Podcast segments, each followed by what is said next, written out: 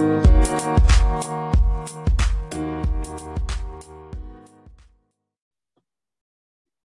guys, welcome to another edition of the Inside Scoop.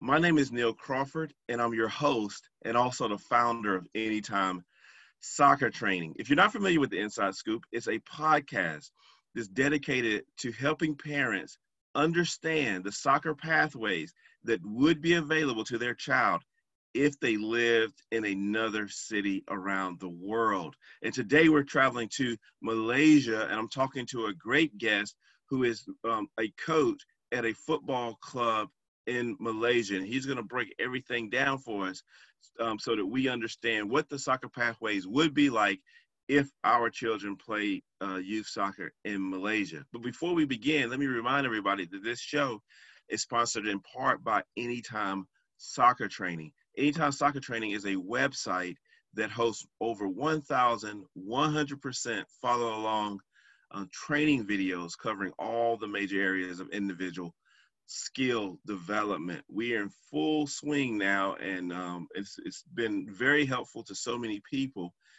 um, so far, and I'm really pleased about that. And as a matter of fact, as a parent of two youth soccer players myself, I um, use the product. If you're not familiar with Anytime Soccer Training, please go to uh, anytime-soccer.com and sign up for some free uh, ball mastery and juggling videos, as well as information like this. So now let's get started with the show. So again, my name is Neil Crawford. I'm the host of the Inside Scoop, and I'm here with Sylvester Lim Kai Bing Ben. I hope I got that right. Who is joining us from Malaysia? Okay, Sylvester, welcome to the show. Welcome, welcome, Mr. Neil. Thank you, thank you, thank you very much. Okay, so tell me before I jump into this, which city exactly are you um, located in in Malaysia?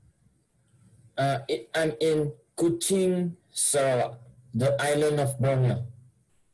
Really? It's an island Yeah. as well, so it's pretty okay. I didn't know that. So for our listeners, we're gonna um, add his city in the show notes if you couldn't, um, if you didn't understand it.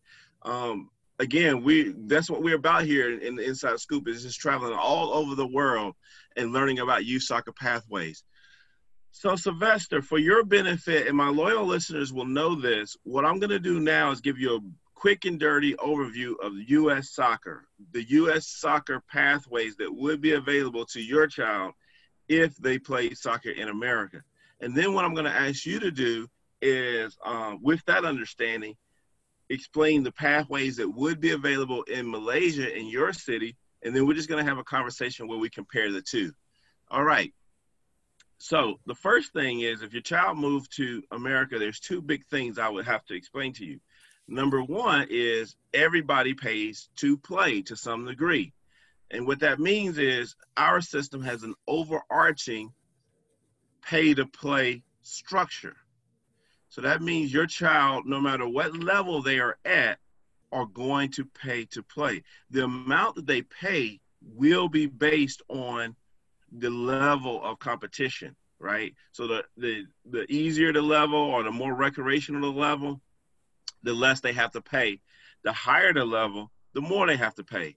This is actually quite unique in, than other countries because normally the I guess the more talented you are, the less you have to pay. As a matter of fact, they almost want to pay you. But here it just doesn't work that way. The more talented you are, the more your parents have to invest in the programs, invest in the practices, invest in the uniforms, and you have to pay more. So that's what we call a pay to play system. Okay. The next big difference is our um, youth soccer pathways, I'm learning compared to the rest of the world in general, are very rigid, very defined, meaning they're very cookie cutter. Like you can go down door number one, door number two, door number three, very clear distinction, and there's not a lot of overlap.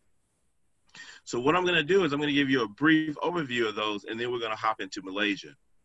So, if your child moves here and they want to get involved in soccer, I'm going to describe that these are the major pathways. Number one, most children start at the recreational level. That's for children who just want to have fun. They practice once a week and they play games on the weekend, and the parents coach. The fees are around $100, $120, and they get about an eight to a 10 week season, and they normally have two seasons. But I really want to emphasize this is just for fun. Now, the thing about it is you can start the recreational program as low as U7, U6, maybe even U5, and you can stay in that recreational category all the way up until you exit the youth soccer program. And then many of these um, clubs that host these recreational programs or municipalities will have some very some kind of adult league as well. Again, that's for people who just want to have fun. Then we have a league in between, which is called the Challenge League. So that league is for people who or for kids who want a little bit more than the recreational program, but don't want to commit to our higher levels. We call that again challenge. And the way that works is again, normally mom and dad are coaching, the players are practicing twice a week, but they're a little bit more competitive. The coach, the parent gets some support from the um, the parent gets some support from the club in terms of coaching education. And in addition to that, there are kids there who don't make our highest level, which I'm going to tell you, who effectively don't make the teams or don't make that category of higher level and they need a little bit more training. And so they are then cut from that program and asked to play in the Challenge League. And again, those seasons uh, are longer than 10 weeks, but they're not year round. And they normally do two seasons, and it's about half the price of what our travel programs would be. And that leads me to our travel league. And now, and understand, these are all within the club system, and we'll talk about schools in a second. Then we have what we call travel soccer. And travel soccer can mean different things at the different ages, but that's a general term to say the elite, the most competitive soccer. And that also runs parallel with our rec program, parallel with our challenge, kind of parallel to our challenge programs. Uh, so they have uh, travel soccer that starts as low as U8, U7, U8, and goes all the way up to the youth program. And then that's ultimately how you get into the professional ranks or you get drafted to go, not drafted, but um, recruited to go and play in college. Now, again, when you start playing travel soccer in the States, you're going to pay anything from um, $1,200 up to 2,500, even $3,500 per um, calendar year. And that gets you a 10, nine to 10 month program. They have tryouts. Um, normally, at those earlier ages, kids aren't quote unquote cut from the program. They're just placed in lower teams within those within that travel category okay? And and the way most clubs work is we have like a pre-academy or pre-develop we have like a developmental pool. The kids are on teams but we have a developmental pool within travel at the very young ages and then when they get to about u12 u13 there's a big divide. And that divide is some kids are selected the top top kids are selected to play for that club's um, academy program. And then some kids stay in the elite program and they fall into a category called classic. So let me just re- let me recap. If you brought a, a eight year old over it would be they their opportunities would be recreation challenge or travel if you brought a 14 year old over their opportunities would be recreational challenge classic so now travel is divided into two classic soccer and academy soccer. And the academy team is that team that's gearing up to become to make try to make professionals. The classic teams can still some of them will eventually become a professional or play in college, but they are lower than the academy team.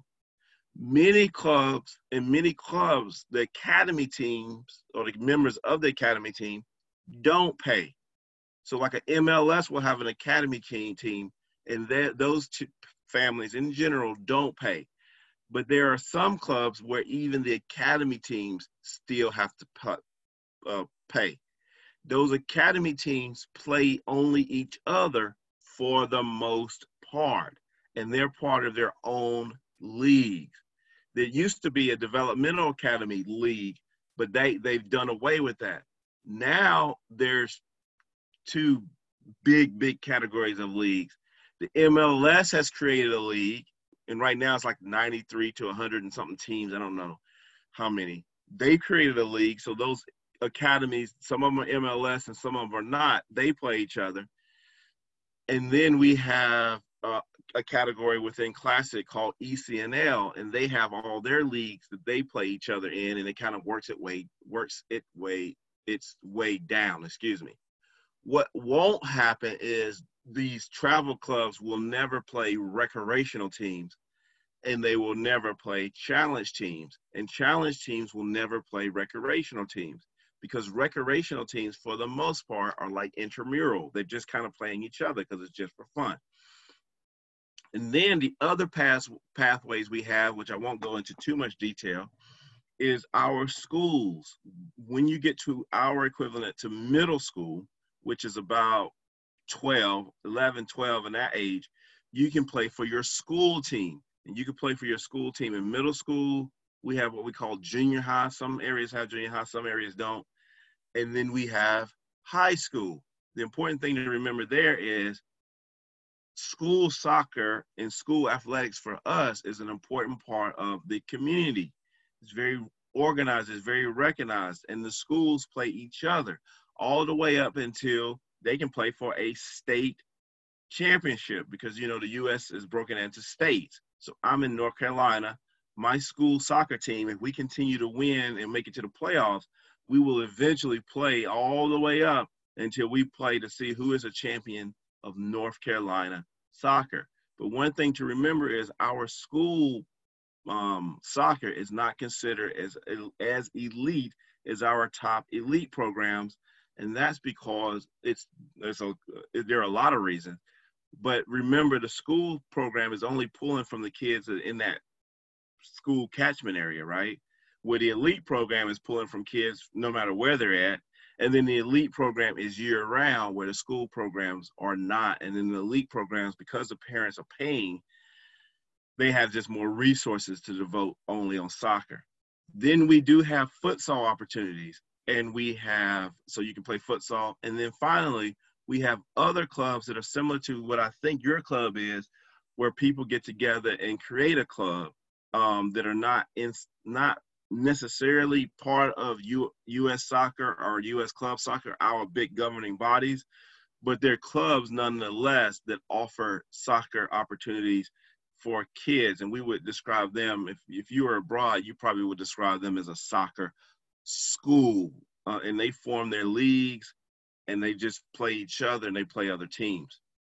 So why so why do I say all that? Because we have pay to play in the states, there's a market for soccer pathways, and pretty much there's a pathway an organization that caters to every kid and every ability. And so to summarize it, we have recreational for the beginners, challenge for the in for the in-betweens, travel soccer for the um, competitive, travel soccer at the lower ages, you're in a developmental pool, travel soccer at the older ages, you're in a program called a category called classic, or you're in um, the top academy. You can also play school soccer if you're in those lower air le- levels, so classic on down. You can play for your school and play for cl- classic soccer. But once you get into the academy, they will not allow you to play for your school. We have indoor futsal opportunities, and we have other soccer schools that you could play for that are clubs and they look like clubs, they operate like clubs, but they're just not part of the sort of bigger U.S. soccer uh, governing body. And then finally, I forgot this, we also have clinics. So my son, for example, I pay for him to go to a skills clinic once a week. And that is also maybe an eight month program where you go once a week to a skills clinic. So in the States, we got every possible way to play soccer. Now that I've given you the data dump on the states, um, Sylvester, I want you to start with the categories of soccer that are available uh, for for kids in Malaysia. All right. for the various pathway available in Malaysia, uh, just as mentioned before, we have the National Football Develop- Development Program, District Training Center, as well as Grassroots, Grassroots Academy. Alright, so for the National Football Development Program, hold on. So let me so let me interrupt to say so there's three broad categories. There's national football. You said development. Uh, development program. all right. So national football development program is one category, and then the Yes. other category is The District Training Center. district training center, Yes. and then the other category is Uh, Grassroots Academy. okay. So before you um uh describe them, let me just help my listeners picture what's going to happen. So I move there.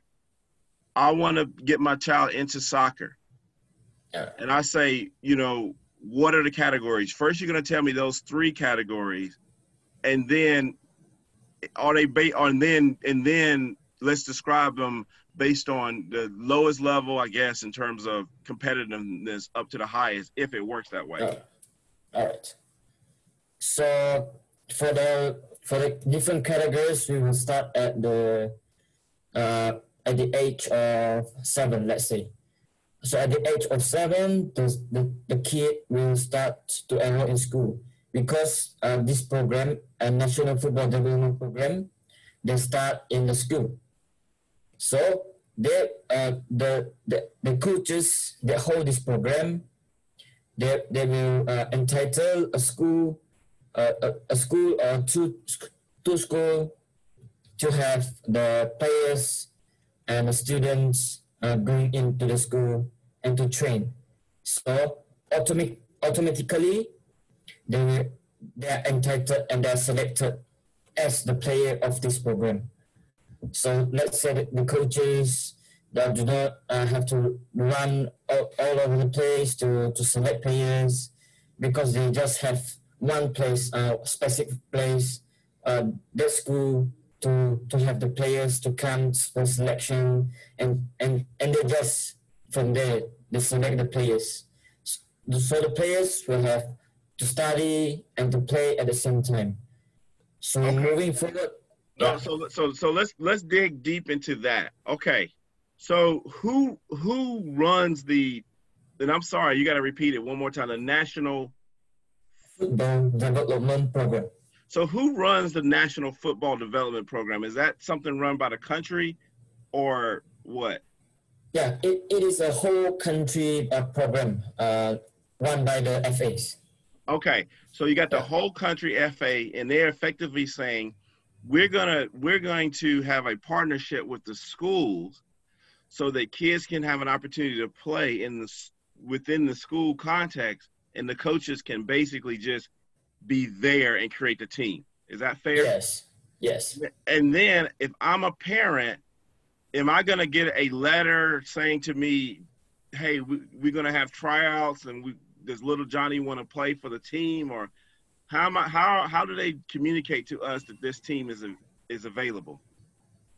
Uh, the, they might need to look for the for the uh, program and they might need to more in depth and understand more in depth about the football going on in, in Malaysia because usually in my in my place where we have the schools starts from the school. The kid is start uh, starts from the school they play from the school all up until they uh, join the competitions and because um, in in in my place uh, coaches they select the players from the competition. From the- Okay, but yeah what I'm trying to say is I, I want to stick to the school soccer, and I want to break down what I'm actually going to see as a parent. So presumably, I send my seven-year-old to school. Presumably, on the first day of school, they're not part of the football team, right? yes So how does that work? How do they get to be? Do they have to try out? Is the school communicating to me as a parent that they want my child to play? Do I have to pay any money? I want to understand exactly how they go from not being on the team to being on the team. Okay, first, first of all, the, the school, what, what we call in Malaysia in football, we call it as uh, co-curricular activities, like Okay. football. Uh, so So basically, they will be, uh, be given a form, which is uh, the, the co-curricular form, and indi- uh, your, your child has to indicate which uh, uh, uh, sports he, need, he need to take part in. So let's say your, your son, he wants to take part in the football. So he take the football, then school authorities will come up with a list of forms uh, saying that your child is uh, selected in the football club. So from, from that club, the coaches will start to uh, have the practice on, we start the selection, we start the development on. Once he got bigger and once he got talent, he will go far. Okay. Yeah. So I so I get that part. Now, is there any tryout per se? So you as a parent select you want to be part of this of the football curriculum do the coaches then say no no no no you can't make the team or does everybody make the team at those younger ages because it's almost part of the education yes almost it is like the coaches they they want the players now to come uh, to enroll to the to, to, to the school but if there's no opportunity uh, the coaches can do anything as well okay now in general how many days a week are those kids going to practice? For for the kids, I I think it's mainly every day they train, except for Saturday and Sunday. So let me get this straight. I have an eight-year-old. I enrolled them in school. I filled out the form saying they want to get involved in soccer, and this is effectively an after-school soccer program where my child is going to train five days a week with the school It's almost like an after school thing. Yes, yes. And then two more things. You know what football clubs are like, and you know you can imagine what a football club is like. This training, you know, eight year olds. Is that how these coaches view it, or do they view this more as just an after school program that you know is themed around soccer, but we're not really trying to develop players? Uh, well, in, in, in, in Malaysia, we believe in uh, the child's uh, education is important and the sport is important as well. They need to be balanced, right? So uh, if there's parents, in Malaysia, parents out there, they want their children to be well educated and also in sports as well. But what, what comes first is education. So when parents out there they, they see they, they see the school the education system is well and also the sports facilities is good for the child they will sure send their child to the school and the coach is responsible to take care of their child to train their child to teach their child as well as the teachers as well yes and i and yeah. that's that's important and that's a cult, good cultural understanding but i'm really asking very very specifically let me and let me be clear. In America, our kids in general, unless it's a private school situation, do not play school soccer that young. Okay.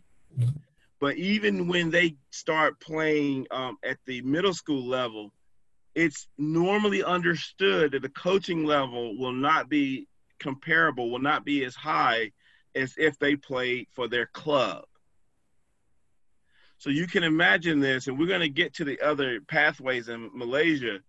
But in general, the people consider um, the coaching levels at those younger ages within the school to be good, or is this just considered to be a fun activity for the kids to be involved in, and the coaches aren't really trying to develop players? And I'm using my air quotes.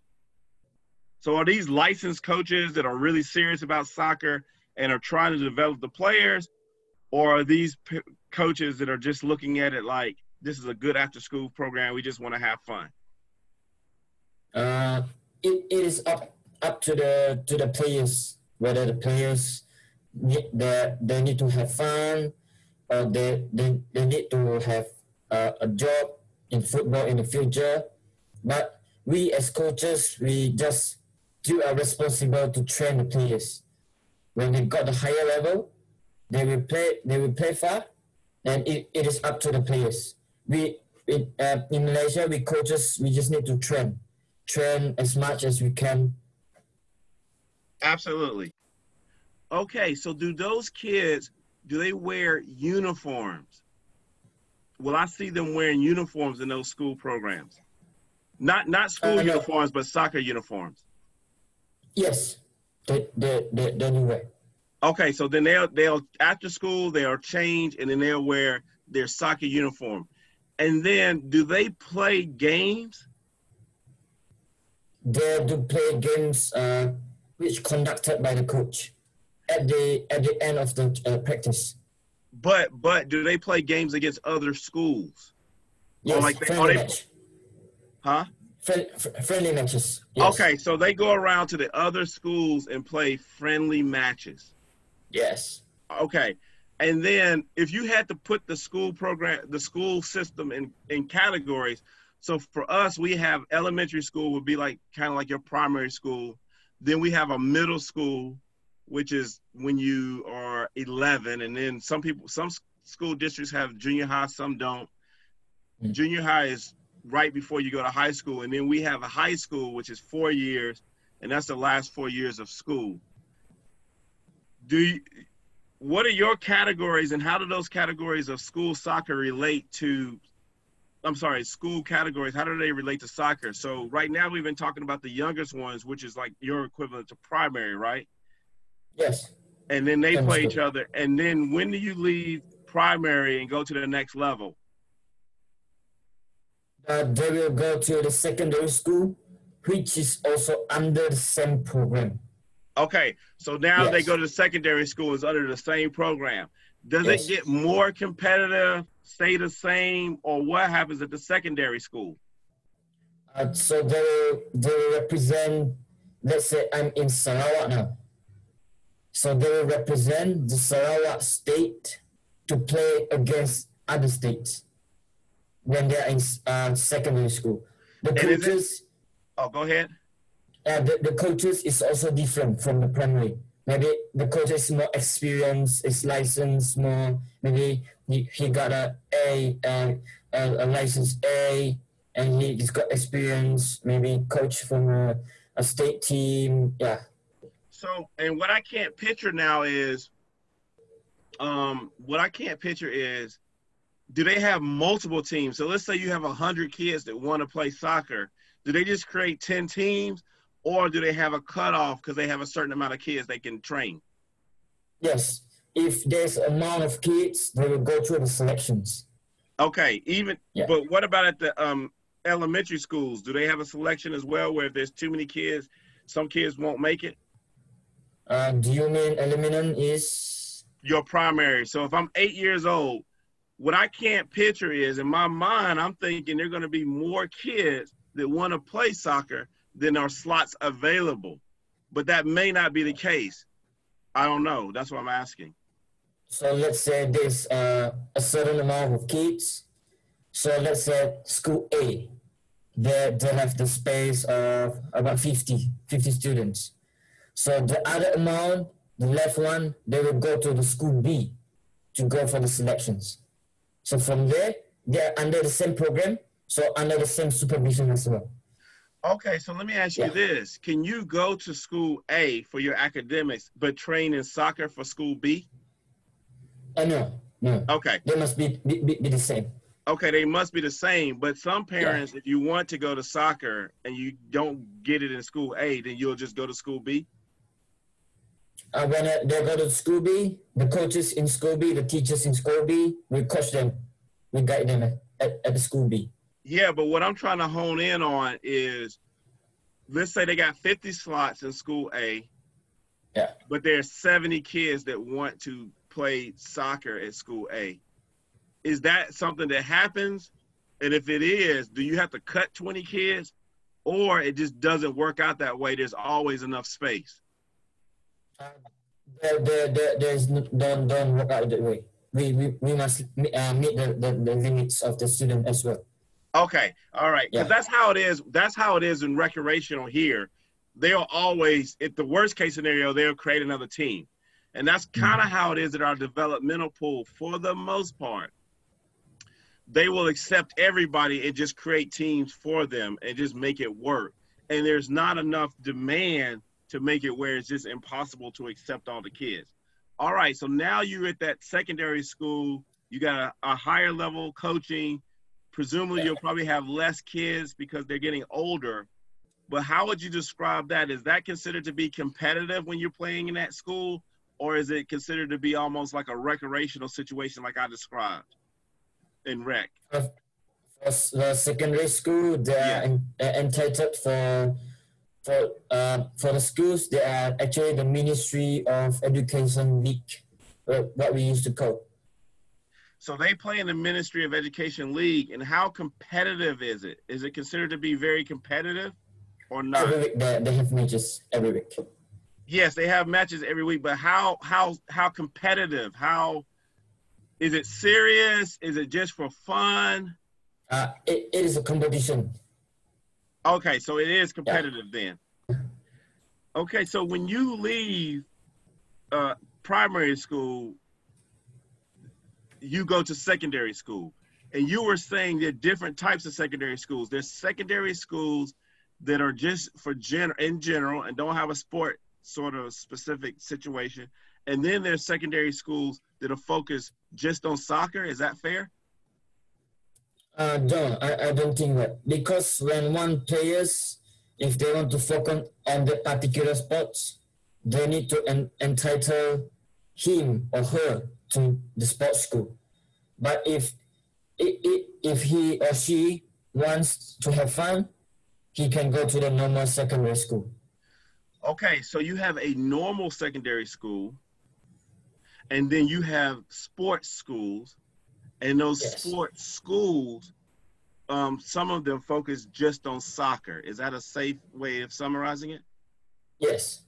And just so I can understand, can you give me the name of a secondary school that focuses on soccer? Uh, you mean in Malaysia?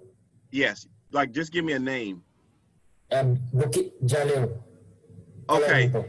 So for our listeners, we're going to link that school's uh, website in our show notes so that we can understand. So now, those schools, presumably they're run by the government, and then there's another sports ministry that works with those schools in soccer. Is that safe? Yes. And those schools are for kids who are serious about soccer. Yes. and, and then they play other secondary schools that also are soccer focused. Is that fair? I, I think no, because when you are in sports school, you are you're considered at the best in in that in that team. So once you you you you try to challenge the other school, the, the, the other school, the normal school could, could be blasted by them. Okay, so you're in that Yeah. sport, you're so you're in that sports school, soccer school. So then who do you play games against? So we will play games against the state team, the senior team, or probably the elite teams from from the, the rural areas. Okay, so you're Yeah. in this soccer school, but you will effectively play games against other clubs, not other schools. Yes. Now, what I can't picture though is how many students are in the school because you're not going to have enough students in the area that only want to focus on soccer. So, the broader school, I mean, how many kids are in the school? You mean in overall? Yeah, in that school, I'm, you can imagine what I'm thinking. I'm thinking, all right, if you didn't tell me anything, in my mind, I would think this is a big school that has a mm-hmm. specific soccer program. But I'm trying to help. I want you to explain to me what am I going to see if I go to this school? How many students are going to be in it? I can't picture what you're. I want to be clear about that. uh, overall in about 800 to 900 students. And then of those, there's a specific soccer program for the ones who want to play at the elite level. Yes, Okay, so so they're all right. So there's second there's secondary schools where you can go and they don't have this elite program, and then there's a secondary schools you can go that do have this elite soccer program. yes, Okay, and that elite soccer program will play against kids in other areas that are almost like club. And I mm-hmm. presumably you have to try out to make that elite soccer team, right? yes, Now, do you try out if you're a parent and your kid is really into soccer and you think and you want them to go to this school? Do you try out for that school before you sign your kid up for that school to know if they're going to be in the soccer team? Or do you just enroll in that school and then they try out? For for my situation, I, I if I were the, the parents, I would send my kid today for selection. If the selection is if, if he is selected, then he will study at that school and play at that team. But if if, if he's not a selection selected, he will go to the normal secondary school, which he can pursue his career by joining the the extracurricular activities as well. Okay. And then yeah. one more question. That school that has about 800 people and has kids and has the serious soccer program, do they have other serious athletic programs you know, on offer as well? Yeah, they, they do they do run. They do run the badminton, athletes, football, as well as futsal and other sports. Okay, so because in London, I lived in London a long time, and they have schools like that as well, where the kids specialize in a certain sport, and they also learn the I guess I'll say the vocational aspects of the sport as well. So, for example, a kid may be going to school um, there because he wants to play football, but they'll also have classes like sports management, you know, uh, physiology, anything dealing with sports as well. So, for the kids who are dedicated to football, but if they don't make it, which obviously the majority of them won't make a professional career out of it, they'll have other uh, they can work in other areas within sport as well. Okay. Now moving along and we're gonna so now we're just going through the school portion of it. Now they they leave secondary school.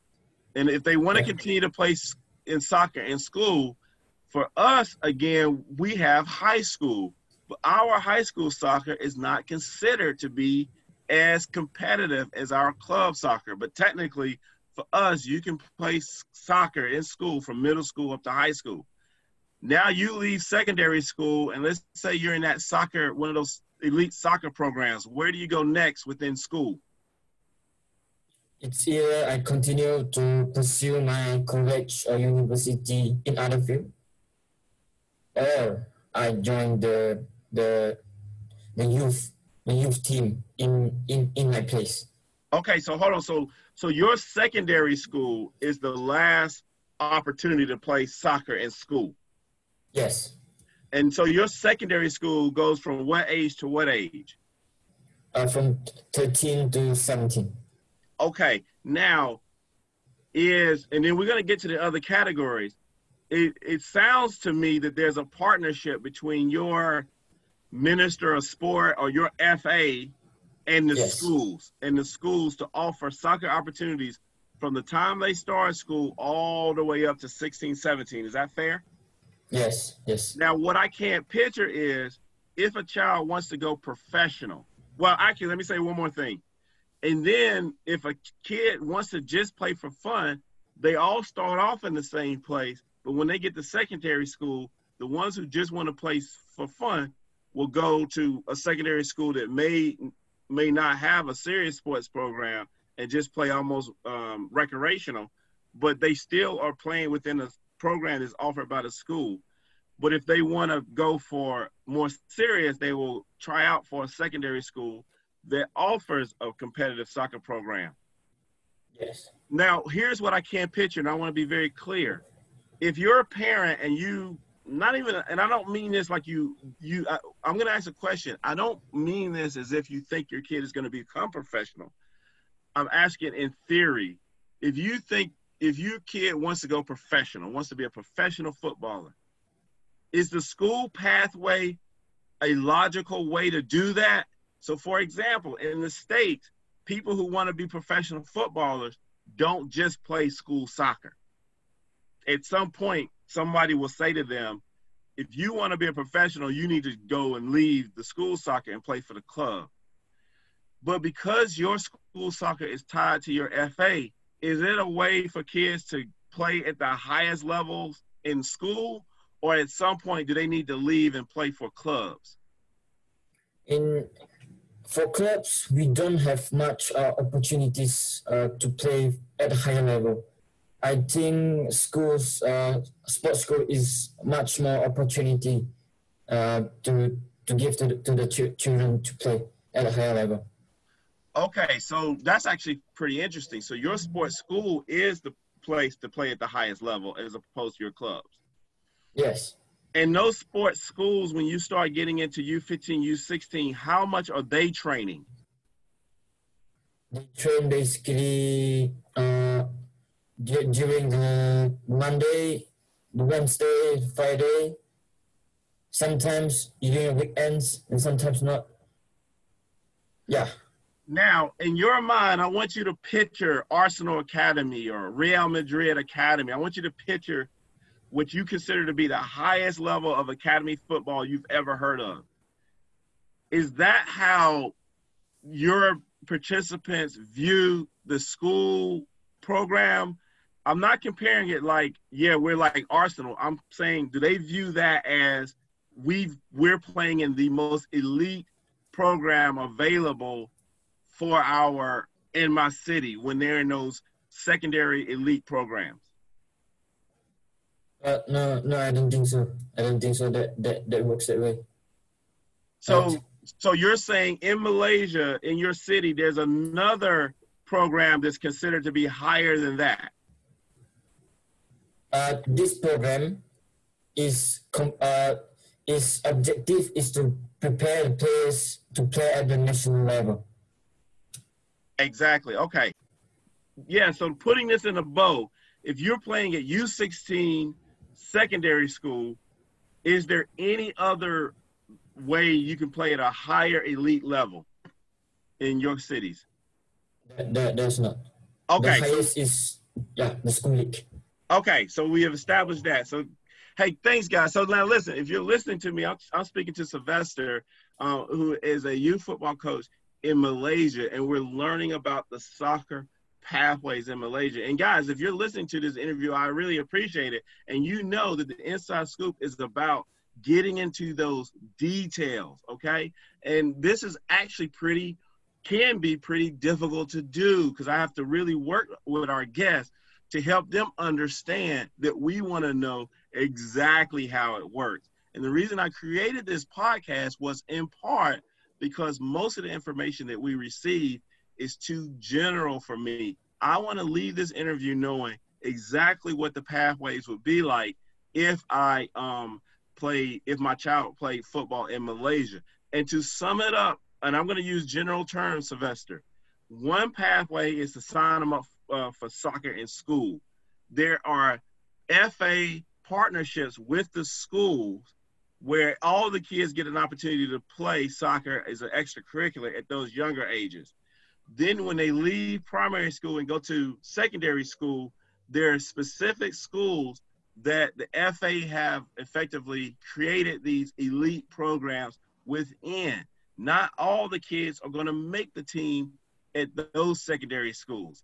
Kids who are not focused on sports may go to a more general secondary school.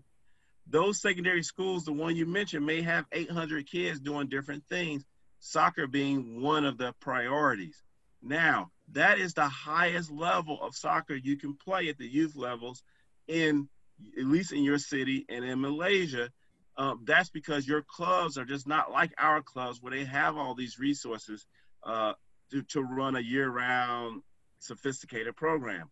In those elite school programs, you will have your licensed coaches and you will practice three to four days a week and play games but you're going to play against other regional teams as well because you can't play normal secondary schools in your area because your team would be too good.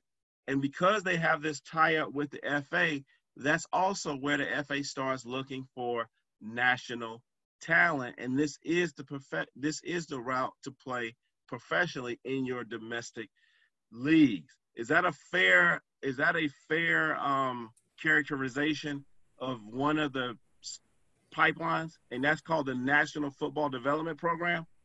Yes, you are right. Okay, so now what's all right? So that's one pipeline or pathway. What's the next pathway? next pathway, if the players is not selected to the National Football Development Program, they can go for the district training center. Okay, so let me so let me again, and we're gonna get into the details, okay? Let's assume for a second argument that I have an eight-year-old. You're gonna say, go ahead and do the National Football Development Program in your school because everybody can do that. Is that fair? Yes. Can I do anything else, what we call in parallel? So can I do another program? Can I do what was the other one you just named? Uh, the district training center. Can I do the district training center pathway in addition to the the school team? Uh, can you repeat? No, yeah, sorry, let me be clear. Yeah. In America, I can play for my middle school team and I can play for my club team. I have to work out the days and make sure the logistics work. But my my middle school team may practice at 4:30 to 5:30, and my club team may practice at 6:30 to 8:30, and I, and there's no conflict, and I can do it. I'm asking you, if I'm playing in the national development program at eight years old, can I also play in this other pathway, or it doesn't work that way? Uh, So maybe yes. that maybe so because what age does that other pathway start at? the other pathway start at uh, at the same age as well. Same age Oh. as well. Okay, and can I play in both of them? Uh, you mean you want to play uh, play in the National Football Development Program at the same time the district training center? Yeah, do, is that even a thing? Yes, because the district training center is also under the supervision of the National Football Development Program. They are linked together. Oh, they're linked. So, Yeah, so, so we've established that the National Football Development Program, which is run by your equivalent of the FA, has a school, but they also run the district. And I'm sorry, repeat the name again. district training center. And they also run the district training center. And you can Yeah. technically do both at the same time if you're a child. But well, if you want, if you are not selected for the National Football Development Program, you can go for the second one. Oh, okay. So if you're Yeah. not selected for that one, you go for the second one. All Yeah. right. So let's so describe the second one in detail. Let's start with big picture. Is it groups of teams? Is it like just describe it? How would you describe it? So okay, so so I would describe it when a kid is not enrolled in a sports school, so the kid join the normal secondary school. But at the same time, the district training center, the, uh, uh, the, the center has got one one specific place to train. They have the specific time, the specific location. So the players from the other schools will have to uh, be able to attend the, the practice at the same at the same time, the same location. So once the player, if he or she can commit to the practice, so that means he can work, work that out as well. So the only thing I didn't catch is what age you said they start as early as eight or Uh, seven, or eight years old. Yeah. So what happens if a kid does make the district, not the district, the developmental program within the school? Can they play for the district program as well, or no? No, no. Okay. And the district program obviously is going to cater, not obviously, but it catered, based on what you said, it caters to school kids from all the different schools who don't make the school team for whatever reason. Yes, yes. But when you're, but when you're in those younger ages, seven, eight, nine, there is no tryout per se for the developmental program in the school. This is just for people who don't want to participate in that program, so they go to the district program. Yeah, for those who want who just want to have fun, or they might not have the idea of playing at a higher level, they can go for the district training center. Okay, now it's now it's now it's coming together. Okay, so when you go to the school program, it's a little bit more serious. Yes. Okay, so at the younger ages, it, it may not be that you get cut, but the parents, for whatever reason, know that we don't. It's not. We don't want to be that serious. We're just going to go to the district program. Yes. Okay. But then as they get older, if they get cut and don't make that sport specific program or a soccer high level soccer program, they can go and play in the district program. Yes. Now, how much are the parents paying to play for the district programs teams? Parents, uh, because the district training center is linked to the National Football Development Program, they're under the same program, but at the same time, they train at the same place, at the same school. So parents will only parents will not pay for anything. Parents just send their, their, their kids to the to the location where the train. But when- can so then, but can parents of school B send their kids to a district program that's at school this this training at school A? yes, Okay, they, they, all right, they, but they do have a specific one. Okay, but yes, and the parents don't pay because again, this is subsidized by the FA, Uh, by the uh, Ministry of Education. Ministry of Education. So the Ministry of Education creates this program and it gets kids into soccer, and that's just another pathway. Yes. Now, I sign my kid up for the dis. Let me explain how it works in the states. If I sign my kid up for recreational, right?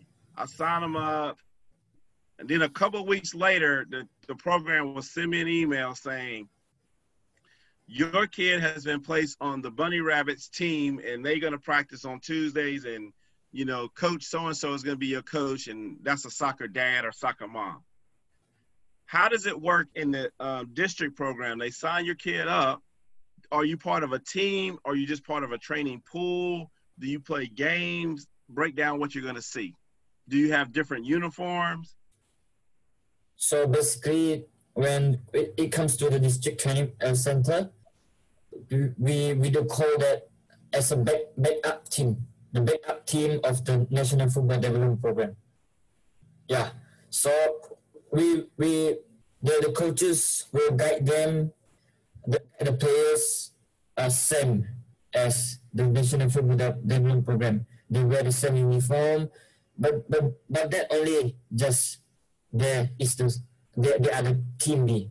We, they we call it, we, we, call it sub team. Okay. Now, let's assume, and then we're going to go back to this. Let's assume, for the sake of argument, I moved there and my kid is in the district training center program, okay? Yes. and I work with him on my own, and I train him.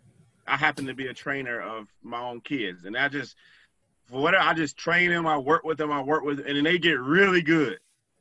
Do the other coaches that are part of the um, developmental program? I keep messing the names up, but do they then see my kid and say, "Oh, we need to pull you out of the district um, training center and put you into the developmental program"? Does it work that way? Yes, yes, they, they do work this way. They, Okay. They, they want the best one. They run the best one. All right, so you can move, and then if you're in the developmental program, do they ever cut you and put you back into the district training center? Yes. And that Mhm. happens. That happens at the secondary school level, not probably not so much at the elementary school. No, uh, it ha- hap- happens at the secondary school. Okay, all right. Yeah.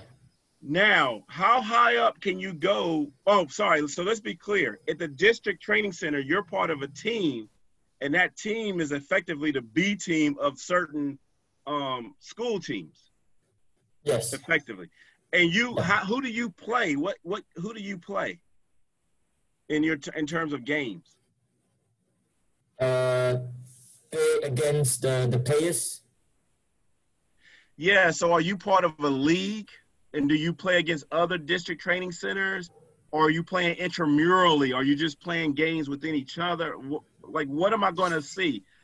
Do they tell me your kid, your kid is going to play twelve games this season, or what are you? Wh- How does it Uh, work? Come, uh, they, they comes from the, the, the competition, the schools competition, the normal schools. Yeah, but let's be clear. Remember, you have a kid that goes to school B, this Yeah. training at a district training center that happens to be located at school A. Yeah. Now, I'm asking that district training center, they they have to be in a league now, and it, but it can't be based on the schools because a kid from school B is training at school A. Uh, they, they don't they don't play already play. Uh, uh, from what I mean is uh, the district training center they are different from the sports school. The district training center they have they, they have the uh, a specific location to train, while the sports school they have also a specific uh, uh, uh, location to train at. So they they, have the the, the, the, the two different different. All right, so now we're getting there. So you're in this district school, and in terms of the games, um, we went offline and now we're back online. It's it's my understanding the coach will organize the gaming program, and and it's not as structured as it is in the states. In that you're in a, this official league, they will go around and find friendlies for your team to play. Is that fair? Yes, yes. Okay. And then how long is the season? So in the States, um, school seasons are not that long. Club seasons are actually year round. You have two months off. How long is the season if we're in this district uh, training center? For uh, you mean the district training center? How long is the season? Yes. So basically, they will do the same thing uh, as the students. Uh, they will study from uh, January to around mid of the November. After the, the, the, the end, they, they have a holiday during this December, and we continue the, the season at Jan- January.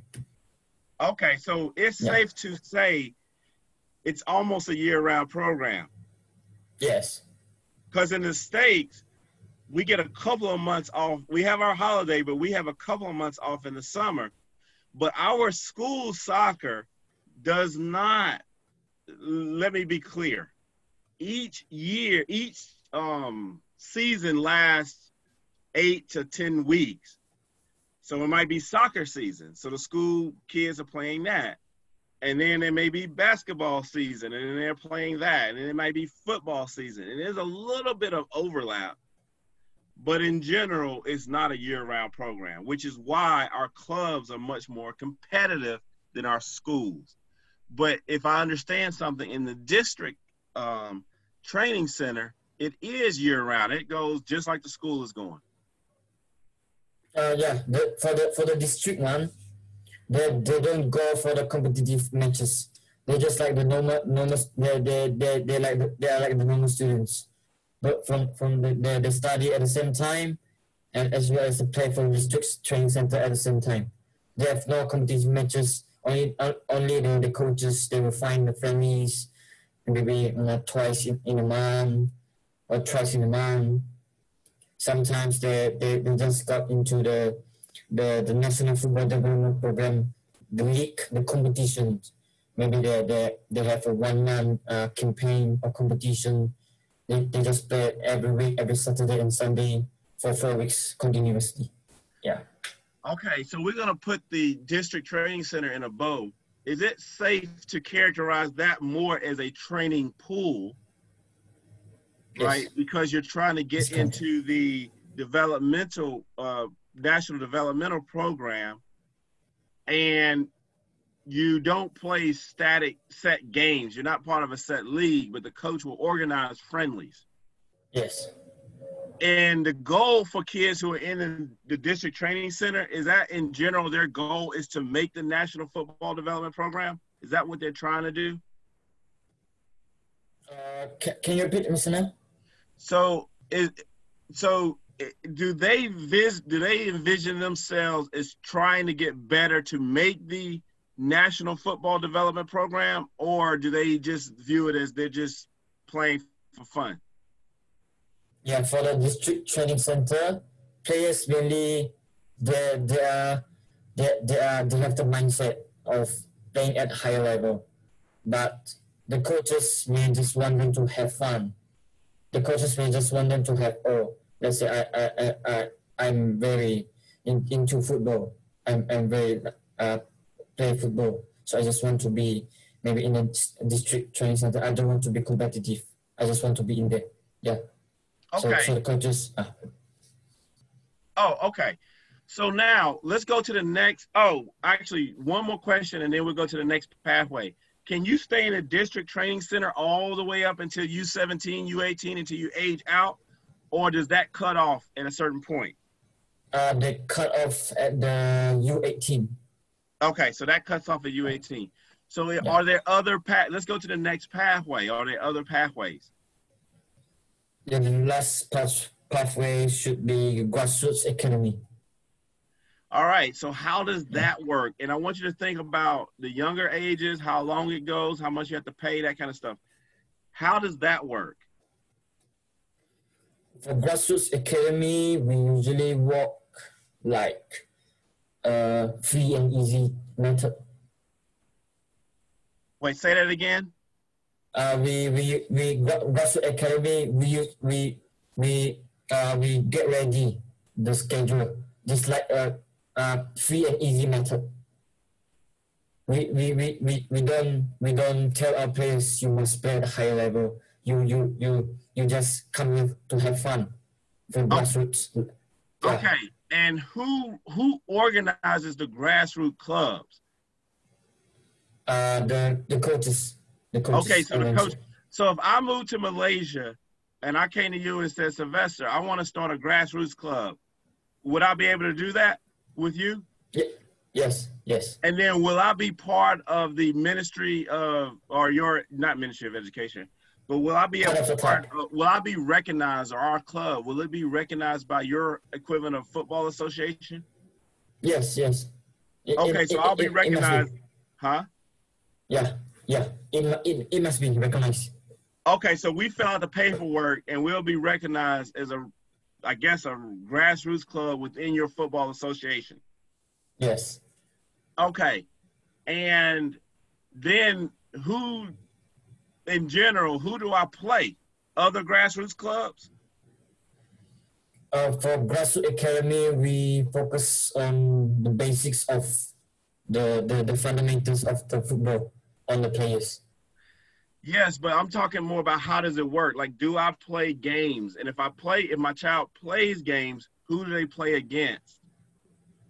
Uh, the grassroots academy. In- oh, so in- they in- can play games against other grassroots academies. Yes. And how many days in general will the child train? About one one week at a time. Once No, how many a days? How many days? Oh, one day within the week? Yeah, once in, in a week. Okay. So if I'm a parent and I come to you and I want to play in the grassroots, you're going to tell me, number one, we train once a day, once a week, and we play games on the weekends against other grassroots clubs. Is that fair? Yes. But is it is not but it's probably not a set schedule where you can give me a piece of paper and say we're gonna play these twelve games.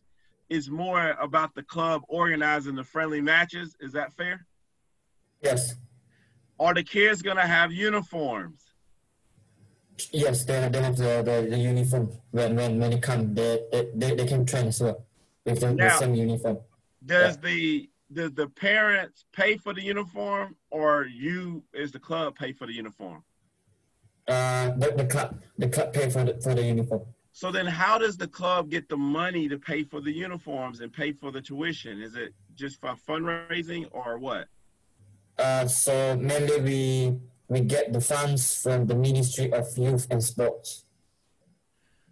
Okay, so let's take a Yeah. step back. So you have the Ministry of Youth. and So if I understand is you have a Ministry of Education, and the Ministry of Education funds or helps with the football within the schools. But Yes. then you have a Ministry of Sport that helps subsidize the cost of these grassroots clubs. Is that fair? Yes. Yes. So if you and I went to Malaysia, if I moved to Malaysia and said I wanted to start a football club in Malaysia, you would tell me I need to do the paperwork so that I can be recognized by the Ministry of Sport. Is that fair? Yes. And they literally give you money. Like they say, all right, you have a budget of a thousand dollars a year, use it to buy uniforms and stuff. Is that how it works? Uh, no, we, we need to uh, register and propose under the Ministry of Youth and Sports. Yeah, we need to propose and we, we, we need to have the license of sports. So we, we are under also under the supervision of Minister of Youth and Sports when, when we want to propose the funds.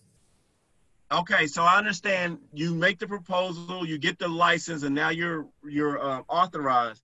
But how do you literally get the money to pay for the the uniforms and what other fees? Does the Ministry of Sport cut you a check, or do they just send you uniforms, or how do you get the actual stuff?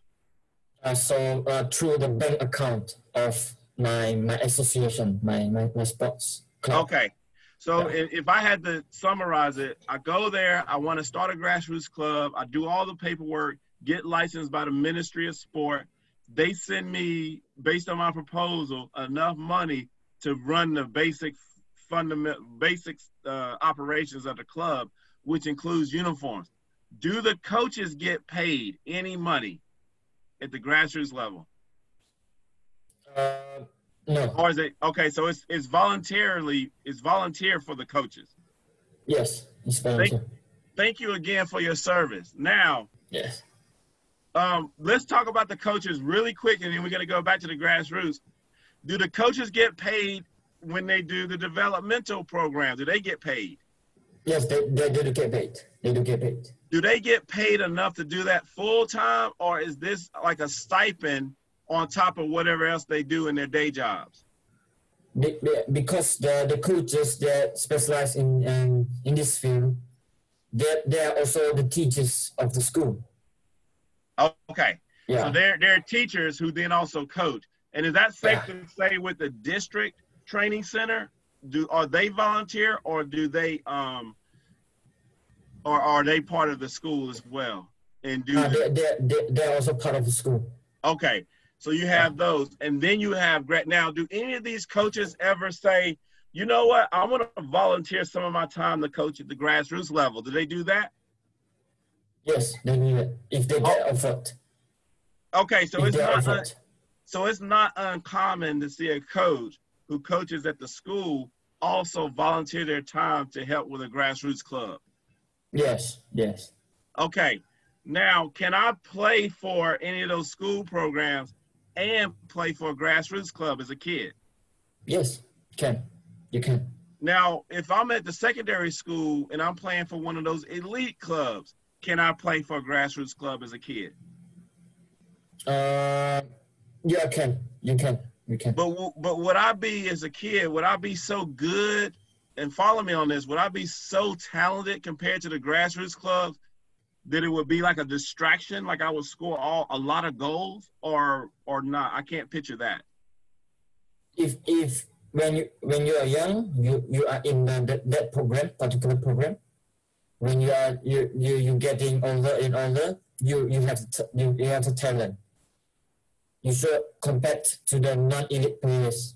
You be you you be more powerful. You'll be more professional. Yeah. So so let me and let me put this in a bow. In the states, my son plays for a travel team, and he is ten. I could not put him into a recreational team because he would just he would distort the game. It wouldn't be fun for the other kids. Does this make sense?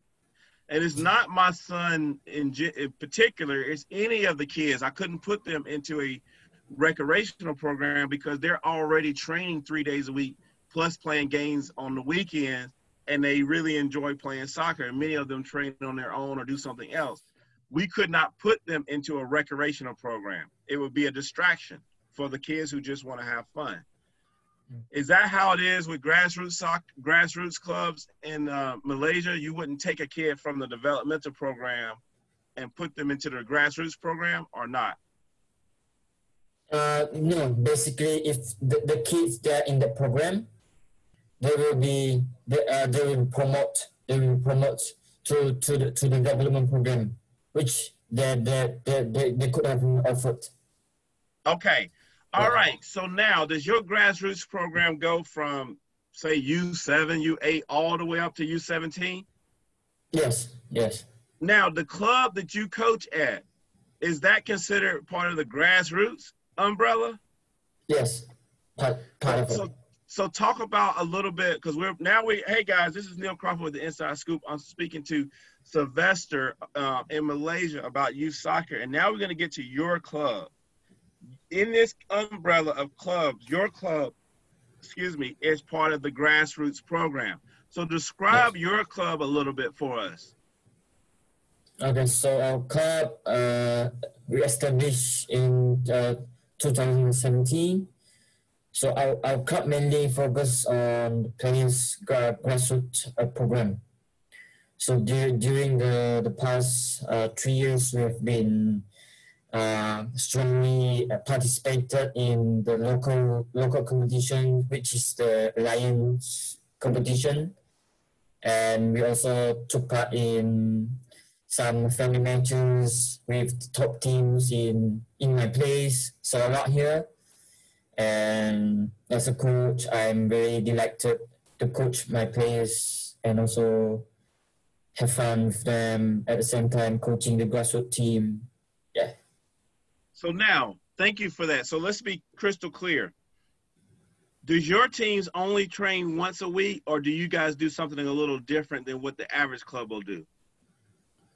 So basically, for now, we will we, we train once in a week because uh, mainly our players they are they are having the s- the, the schooling period. Okay. Yeah. And you said you guys organized friendlies, but you also played in a Lions what? Uh, football competition. So how does that work? Like, does that somebody comes together and says we're gonna have this tournament or something for grassroots clubs? Is that fair? Yes, uh, they, they, they organize it and we just participate in every weekend. The, the game we held in every weekend. But who organizes it? The, the, the, the alliance, the, the alliance company. Oh, so it's a company that organizes it for grassroots co- organizations. And do you pay money to be part of the competition? Yes, we it. Okay, so we're gonna we're gonna wrap this up now. I got one more question to help our listeners understand the grassroots. It is there ever a situation where I got a couple more questions. Is there ever a situation where, let's say that I'm an ex-footballer in Malaysia, okay, and for whatever reason I I want to create an elite type of academy, and and I don't want to go through the schools. And I'm catering to parents who have money. Are there any situations like that where people create a club that offers quality training, but yet people have to pay to be part of it? Uh, there, there are less in, in Malaysia. There are, but maybe there are less. Maybe Okay. one or two. Yeah. it, all right, so there's not very common. And what am I going to see as a parent?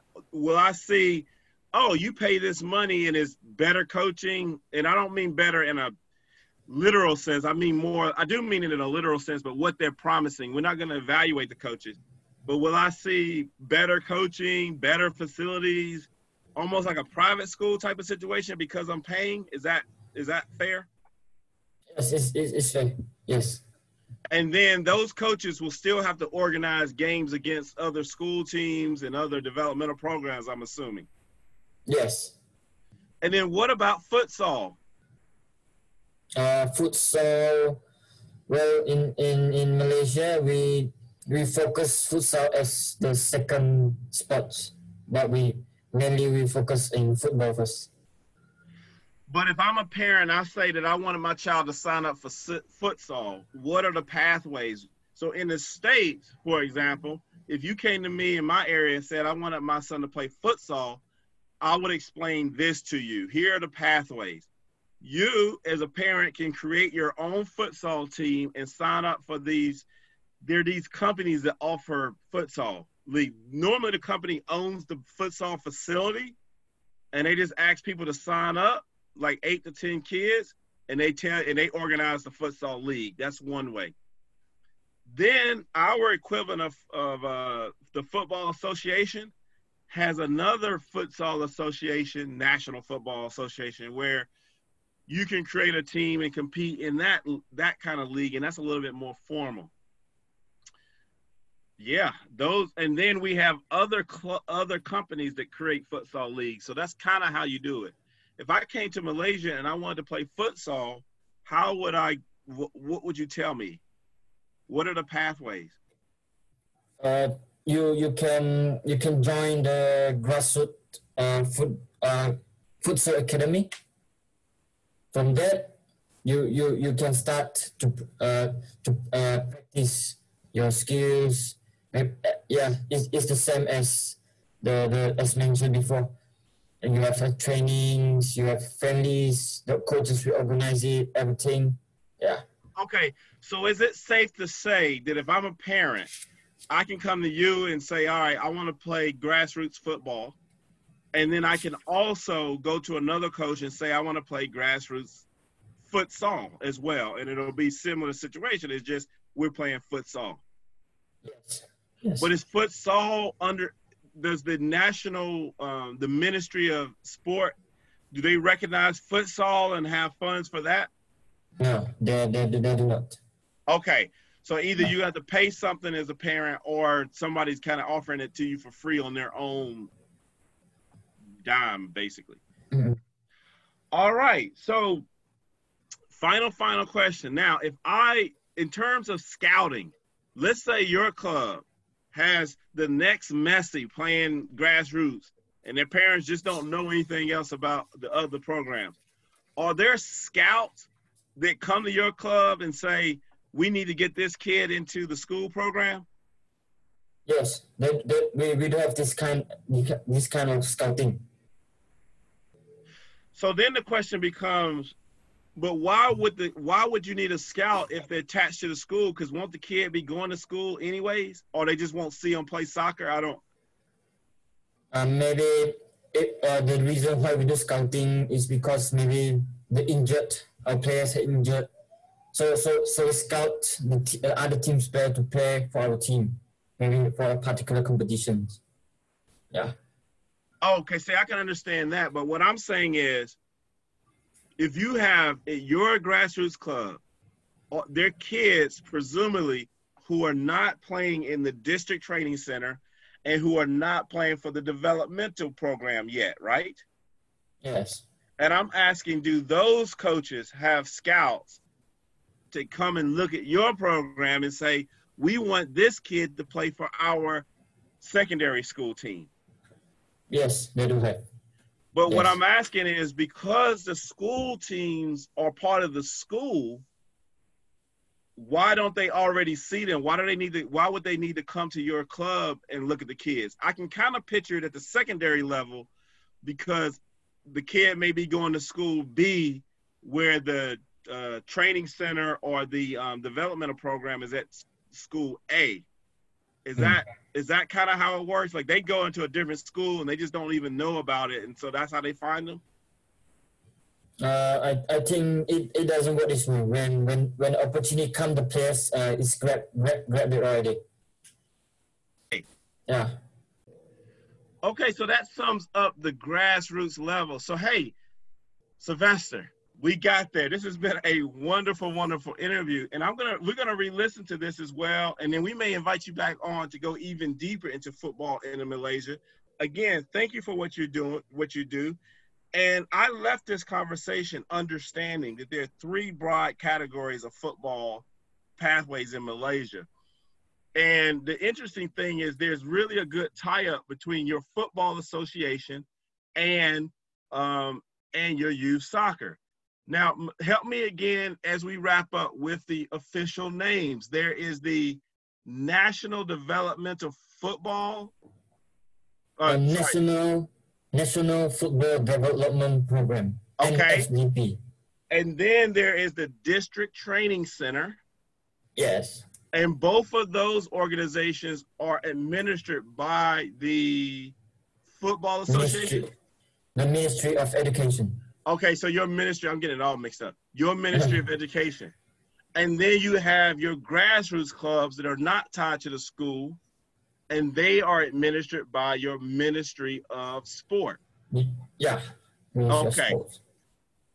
And all of those programs go from your itty bitty like U7 all the way up to your U17. Yes. And then do your professional at the adult professional domestic leagues, do they scout players from the schools to eventually sign them to contracts for your professional leagues? Yes, the the scout players from school. And do your professional leagues have a youth academy?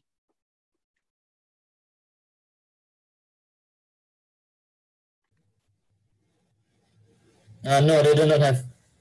Okay, so your The- professional your professional clubs do not have their own youth academies. So they're going to scout players from those school leagues and take them straight to the professional league.